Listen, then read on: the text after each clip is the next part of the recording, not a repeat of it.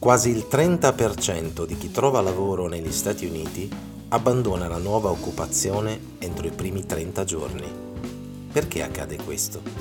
Probabilmente perché la nuova generazione di recruiters si affida troppo ciecamente ai moderni tools high-tech per attrarre candidati, senza aver ben appreso la fondamentale abilità di costruire le relazioni che sta alla base del giusto rapporto. High Tech, High Touch Recruiting è il titolo di un libro molto interessante scritto da Barbara Bruno, uno dei massimi esperti in materia. Dopo aver formato oltre 25.000 recruiters in 13 diverse nazioni, ha ricevuto la massima onorificenza statunitense per la Staffing and Recruiting Profession ed è stata introdotta nella Hall of Fame della National Association of Personal Services. Hi Barbara and thank you for joining us today. Let me start with a rather simple question What is a basic concept of your book? Well, I was called by Kogan Page Publishing out of London, and what they asked me was, um, We'd love for you to write a book for us, but we want you to write a book about something that's never been written about before, because there's a lot of books out there about recruiting. And they also wanted, uh, Kogan Page is one of the largest publishers of books in libraries and schools. That's what they're known for. And they said, so we want you to write something that could be a textbook for, you know, for a school, for a course, or it could help a talent acquisition professional, or it could help, you know, a staffing and recruiting firm recruiter, you know, or anybody that wanted to learn about the recruiting profession. So all I could come up with that was different was something that I've observed. And what I've observed is when I first started this, we were very high touch. We talked to people, we listened to them, we met with them face to face we really took time to find out what was important to them. And then technology entered our profession. And what happened was technology made us more efficient, but a lot of people have learned to hide behind email or InMail, or you know they're, they're not answering voicemail, they're not answering correspondence. And mo- many recruiters, many people in talent acquisition are more comfortable texting and emailing than they are picking up the phone and talking to someone. And this is a relationship building business. So my whole book was about yes, we have to take advantage of technology to be more efficient. Technology helps us do a better job, but it's still relationship building like any any other business. We have got to be very high t- high high touch as well and show people that we care about them. How has talent acquisition changed over time? A lot has changed and yet a lot has not changed. The the basics are the same. You know, where, where what we do when you're in talent acquisition is you help people make their next career move. You help them advance in their career. What has changed are is the workforce. You know, 52%. I, I've done 15 courses for LinkedIn Learning as well. And so I have access to a lot of their big data. And recently they put out something that 52% of the workforce right now are millennials and Gen Z. Okay. By the year 2025, 70% of the workforce worldwide are going to be millennials and Gen Z and they have very different priorities than the generations before them. So that's changed the workforce. COVID jump started the, the ability to work remote or, you know, off site.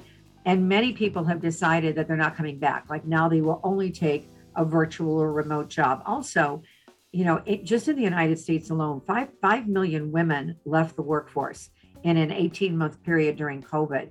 3.2 million still haven't gone back because you know, childcare still, for whether it's right or wrong, it still falls predominantly on the woman. And so now many women are only looking for jobs that are virtual. So talent acquisition has had to really adjust what they do. They also have had to adjust their hiring processes because top talent is on the market and off very rapidly. So they've had to learn that they have to hire faster. Um, they have to be more aware of the priorities of the different generations. Um, you know, they have to, they can't be surprised if somebody comes in and they're interviewing them and they ask them where the job can lead because today's candidate wants to know what they're doing now. Why is the job you have? How does that impact your company's ability to hit their goals? They want to know the relevancy of their job. They want to know what they're going to learn and they want to know how they can advance. They also want to know the causes you believe in. They're very big on what philanthropic endeavors do you, you know, what do you stand for? What are your core values? And everybody seems to know their company culture, but I believe that a company can have 25 different cultures depending on a department. Like if I'm in the records department of a law firm, my culture is very different than if I'm working in the litigation, you know, office of a law firm where it's very high pace, you know. And so it's a very, you know, companies within themselves have cultures. And so, um, you know, talent acquisition is learned that you have to sell the company, you've got to sell the job, you've got to sell the department, and you've got to sell the person that that they're going to answer to. Because most people don't quit a job, they quit their boss. They just do. Considering the recruitment process, how important is a correct job title? People like job titles that are exciting. Like rather than a receptionist, they'd rather be called a director of first impressions. you know, um, rather than being called an attorney, even though you're an attorney, could you be called, you know, a litigation guru? Can you be called a problem solver? Can you be called, you know, people people like creative titles that more or less describe the work that they're doing that they can get behind. So often I think where talent acquisition is off also changed is job requisitions. And, and I, I placed in the legal community for 15 years. So for 15 years, I was a recruiter specializing in placing people in the legal community. So I know it very well. And often we would get a requisition from a law firm, and it's just this laundry list of skill sets that they need. We need this, we need that, we need this, we need that. Well, if you get somebody that has those exact skills that are listed, um, that's not advancement for them. You know, that's a lateral, even if it's more money. And so we've had to learn that you've got to find somebody that that that would be advancement for. Also, it's very important that people give performance objectives. So anytime you're going to hire, I, I, was just at a conference in in um, where did I just come back from? I was in um, California, and I was doing a conference, and it was interesting because I was teaching them how important performance objectives are. Ask the person, how are you going to evaluate this person in six months or a year? And then you look at the laundry list of skills and you realize they're not going to use a lot of those based on what they're going to evaluate the person on. But there's things that they're going to evaluate the new hire on that they didn't ask for. So a key to getting, you know, engagement and retention, it's not only finding people, it's how do you engage them? How do you retain them? Um, 33% of all people quit their new job within six months. That's very costly for employers. And that's a number that's worldwide. That's just not here. That's in Italy. That's in South Africa. That's everywhere. A third of the people that start a new job quit in six months. And the reason is because the job that was described to them is not the job that they actually found out, or they don't like their boss. And so if you get performance objectives, take time to figure out how you're going to evaluate someone in six months in a year and tell the candidate. So talent acquisition needs to tell the candidate, this is the job. This is how you're going to be evaluated in six months or 12 months that either increases their interest or decreases their interest, but you'd rather know up front so they don't become a costly turnover statistic. How important is instinct for a recruiter? Have you ever hired someone relying only on your instinct? When I was early in my career, I, I, I spent I put too much value on my instincts. I do think that we we do develop instincts, but as a recruiter and a talent acquisition professional, you've got to be very careful not to screen people out that you don't like. Because say that I'm interviewing, say I'm interviewing you and I like you, we click. We have the same personality, I like you. I can convince myself that you're a fit for the job. But I could interview somebody else later today. And when they walked in the door, we just didn't click. I didn't like them. I can convince myself that they're not a fit. And I don't think I'm, I don't think that I have any bias whatsoever. But you know, we have to be careful. We we don't have to like the people that we place in jobs. Our hiring authorities do. So I think when you're a recruiter, you have to listen to understand where the person is coming from, um, not agree or disagree with them, put yourself in their shoes, find out what they see themselves doing next. And if they fit the credentials that your hiring manager is is looking for, whether you like them or not, you pass them on because too many recruiters screen out people that they just don't like, or they might have an unconscious bias that they're not even aware of. And all of a sudden they're screening out really quality people. And so eh, you know recruiters have to be careful. Now i have interviewed people that i've just sat there and thought wow something is not right here just the answers are you know like they've been promoted too quickly what they're telling me doesn't make sense if it's that type of thing i'm going to really very deeply check references to just validate that it's mm-hmm. it, that i'm not just thinking something there's something there in the second chapter of your book you mention the passive candidates. I'd like to know who the passive candidates are and what kind of risks they pose to the recruiter. Well, when you look at most recruiters have posted and prayed for years. They put a job board ad, they put website postings, and so they put job postings out there and then they sit there waiting for somebody to respond. That doesn't work anymore. Um, all the job board ads, all the all everything that you're doing only attracts 15% of the workforce. So at any given moment in time, 15% of the workforce is in an active job search. They either are unemployed and they're looking for a job, or they're working and they're looking for a job. The other 85% are your passive candidates. Those are candidates, people that are out there working. They're doing a great job. They love their job. They're doing a great job. They're too busy working, you know, to be looking for a job and they're happy in their job. But most of them don't intend to retire from their current company or their current law firm. They just don't. And would they be open to discuss career advancement? The answer is most of them would say yes if you talk to them after hours.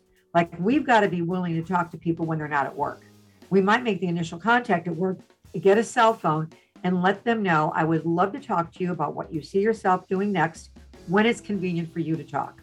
So, passive candidates are the people that are working, that are happy, and those often are the best people to fill your jobs. You can't post and pray. You know, you can't just get the best person that is in an active job search. You want to get the best person, period. And so, to find that person, you've got to be willing to make networking calls. And, and 40, if you're an experienced talent acquisition person or a recruiter, 40% of the people that you hire or that you find jobs for should be referrals. So that's another thing that recruiters have to work on. If you treat people right, I talk about this a lot in my book, it's a candidate experience. Even if I don't hire somebody, but I treated them well and I told them what they could do to find a job and I gave them some advice, they're still going to send people to me because they like the way I made them feel. People don't remember what we say to them, they just don't, but they always remember how we made them feel. And that's why you have to be high tech and high touch because they're going to remember if you made them feel great or if they felt like they were just a number or if they felt like they were invisible. Too many candidates that interact with talent acquisition people and recruiters feel invisible. You know, we talk to them and then it's like we drop off the face of the earth and they're never going to send you referrals if you do that. I think it's quite normal for a candidate to be anxious during a job interview. Do you take this aspect into consideration, or do you view anxiety simply as a negative element? I would never view anxiety as a negative negative element because most people that we represent are not salespeople. Interviewing a job search is uncomfortable because it's a sales process. If you're if you're placing a salesperson in law, I mean most attorneys have billable hours. So basically you're judged on your ability to sell your services, but even though you're selling your services and you're judged on billable hours, you're not really a salesperson. You don't consider yourself a salesperson. And when you get in an interview, all of a sudden you have to sell yourself. And it's very uncomfortable. And so I expect people to be nervous when I talk to them. The people that are not nervous are job hoppers, and I don't want to represent them. So a little bit of nervousness. And that's why I prep. I prep every single person I represent before they go on an interview. I, I go through every part of the job and say, Have you done this? Would you enjoy doing this as part of your next job? And give me an example of where you've done this. I also, during interviews, when I have a candidate in front of me, always say, Okay, what percentage of your time are you doing this? And what percentage of the time do you want to do this in your next job? Because when you ask, if you want to know why a person will change their job, just ask them, What are the five things you change about your current job if you were your boss? Because if it's only money and advancement, they'll take a counteroffer. So you've got to find out what's going on at their current law firm that they can't change. It's something that maybe a senior partner or something came down and they can't change it. Maybe they just don't like their boss. But when you ask that question, what are the five things you change about your current job if you were your boss? You know why they're looking. Then you ask them what must be there for you to make a job change today so you know what's important to them today and then you break their job down into percentages. What percentage of the time? Because if somebody tells me they have five areas of responsibility, if I don't break it down into percentages, I'm going to assume they're doing each thing 20%. Even when you're writing a job, like when you say that I write a job for a, a traveling paralegal, for instance, well, how much is travel? You know, and and so you've got to break down the job into percentages and then break down the interview into percentages, and then you can make that match where now you know that what they're looking for. And often somebody might say to you, Well, I need this skill set. And then when you ask how much are they going to use it, they say 5%. And you go, Well, if I give you someone that has that and they don't use it, they use it 5% of the time, and that's what they love most, they're not going to be retained and engaged.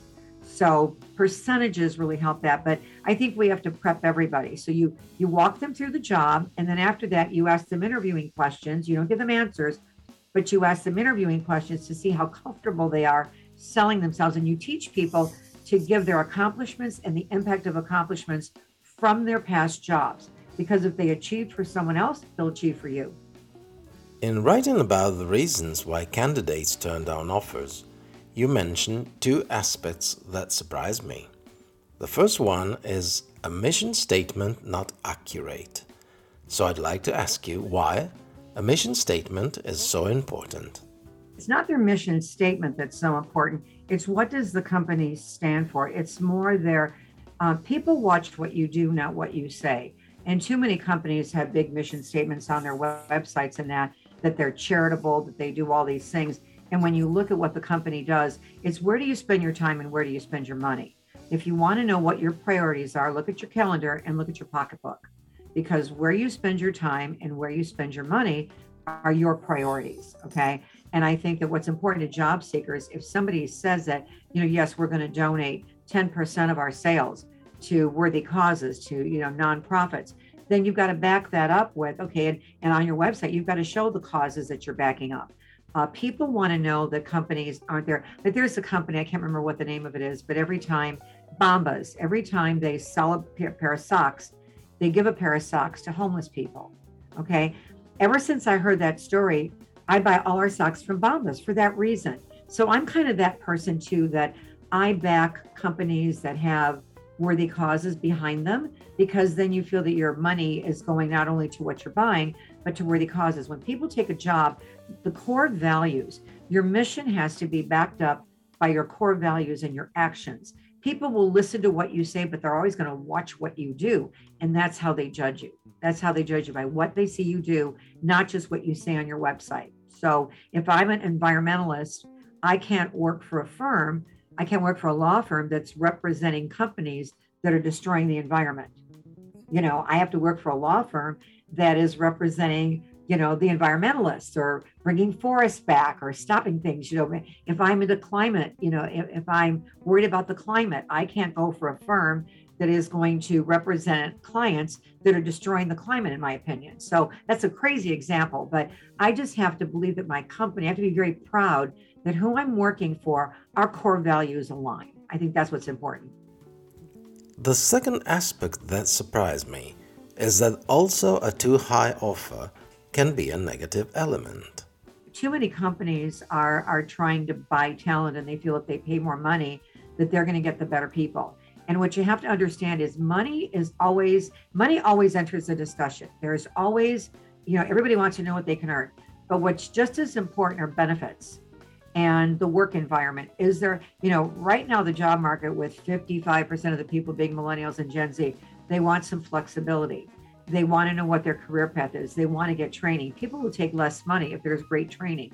People will take less money if they can work from home or they have hybrid hours. So it's not just the money. Companies think right now, well, the way to get the best talent, we'll just pay more than everybody else. And so all they're getting are people that are money motivated and those are not necessarily the people that are aligning with what you're trying to achieve. And so I think money always enters the discussion, but you can't think that money is the end all be all. Again, the question I said, what are the five things you change about your job if you were your boss? You know, if it's only money and advancement, they're probably going to use you to get a counteroffer. And counteroffers right now are ridiculous. They're higher than I've ever seen them. And I've been doing this over 30 years. Counteroffers are crazy. That's why you have to know what are the other things that money's not going to answer. A counteroffer is strictly a promotion and a raise. It doesn't answer all the things they would change if they were their boss. What do you think about recruiting tools based on artificial intelligence? I think that artificial intelligence is here to stay because it's extremely valuable. Most companies can't afford to have a lot of AI tools at their fingertips, but you know, places like LinkedIn use AI for everything you know um, there's other companies out there that are using AI. You know, you've got to become a student of the job market that that affects the people you're trying to hire because your greatest asset or your greatest liability are the people you hire. You know, if you don't have the right people in the right seats, you're not going to attain your goals. And AI can tell you their habits, where they're going, where they are, how to best attract them. So I think that, you know, it, it yes, you have to go out there and you have to data. You know, we've got to base what we do on data, not emotion. And so much when it comes to talent acquisition and recruiting ends up being emotion and not based on facts or data. And data tell us what tell, data tells us where to go. Data informs us of trends. You know, you've got to be active and and I think you've also got it, you know, if I'm recruiting legal and I did it for 15 years, I mean, we were members of every legal association, every legal group. We read what they read. We belonged to the associations they belonged to. We became very visual because we became a part of them so we could attract the best talent. And that's what you have to do when you're in talent acquisition. How do you recognize a true top talent? By their track record of success. You can judge a person by what they've done in their past. Uh, people, you know, it's in their DNA. There are certain people that they just always excel. And so if you look at a person's track record and they, they've, they've done a very good job for someone else, chances are they're going to do a job, a great job for you. And they go over and above always you know, and they're not hard to pick up. You know, probably 5% of the human race are really high achievers. It's it's not that it's this big percentage, you know, but you can't hire a duck and think you're going to make them an eagle because they're a very happy duck. And a lot of people hire people because they like them and they think they're going to train them and they think they're going to change them. You can't make a duck an eagle. If you need to hire an eagle, you've got to go out there and look for someone that hangs around with other eagles, that does what an eagle does, you know, so that you know you've got one of those high achievers. Too many companies have a feeling, and I'm a trainer. And I remember I would hire people because I thought, oh, this poor person's never had a break. No one's ever given them a chance. And I always regretted those decisions because there was a reason. There was a reason. And even though I'm a trainer, I, you know, you can't, motivation is that drive that comes from within. It's that, it's that, you know, you, when you meet somebody you just know, by their track record. So I think a person's brand is their track record. And ask people, what have you done? What accomplishments have you had? And what impact has your accomplishments had? That shows you if they realize what they've done different, better, faster than someone else. I also, when I ask a person their weaknesses, I don't ask them to list their weaknesses. I go, what weaknesses do you have and what have you done to improve them? And that disqualifies a lot of people that just, they just accept them. This is how I am. This is who I am. Well, that might not fit in with the job that I have available. We've come to the end of our meeting, and I have a final question for you. What will be the next challenge in recruiting? Right. I think the challenge is going to remain that that the workforce has changed and that recruiting, although when there's a lack of top talent, that's when talent acquisition and recruiting flourish because you need us. You need us to find you the people that you need to hire. But I think the biggest challenge is, is that companies have antiquated hiring processes. They're not they're not selling their companies when they're interviewing. They're taking too long to hire. The challenges that recruiters face, you know, once they learn how to recruit passive candidates, sometimes they're now held back by the hiring process of the firm. Or you know it doesn't move quick enough. Top talent is on the market and off the market very quickly. And and the other thing is none of us know. There's so much going on worldwide. You know i mean costs are going up. You're, you're watching you know, things that are going on internationally that are going to impact all of us. And so I think we never know as recruiters what's going to happen, but we know it's going to change. If you're in talent acquisition or recruiting, the one thing you have to know is that you will change the way that you're interacting with candidates. You're going to change the way you interact with your hiring managers. You're going to change your processes constantly, or you're not going to attract the best talent. So I think many recruiters and talent acquisition people resist change after a while. They're just tired of it, you know, because they've got people on both sides. I went into it because I love people. I love people. I wanted to help them. I wanted to help. And after three months, I hated people. I was like, oh my God, why did I do this? But it wasn't them, it was me. I wasn't asking the right questions. I wasn't understanding people's priorities and that. But the challenge for us will always be that we have to constantly focus on the changes and what's most important to our hiring authorities, what's most important to the workforce of today. And then we've got to make adjustments and we've got to be consultative. You've got to consult the candidates you represent You've got to be willing to consult the hiring managers because otherwise they're not going to they're not going to hire the best talent.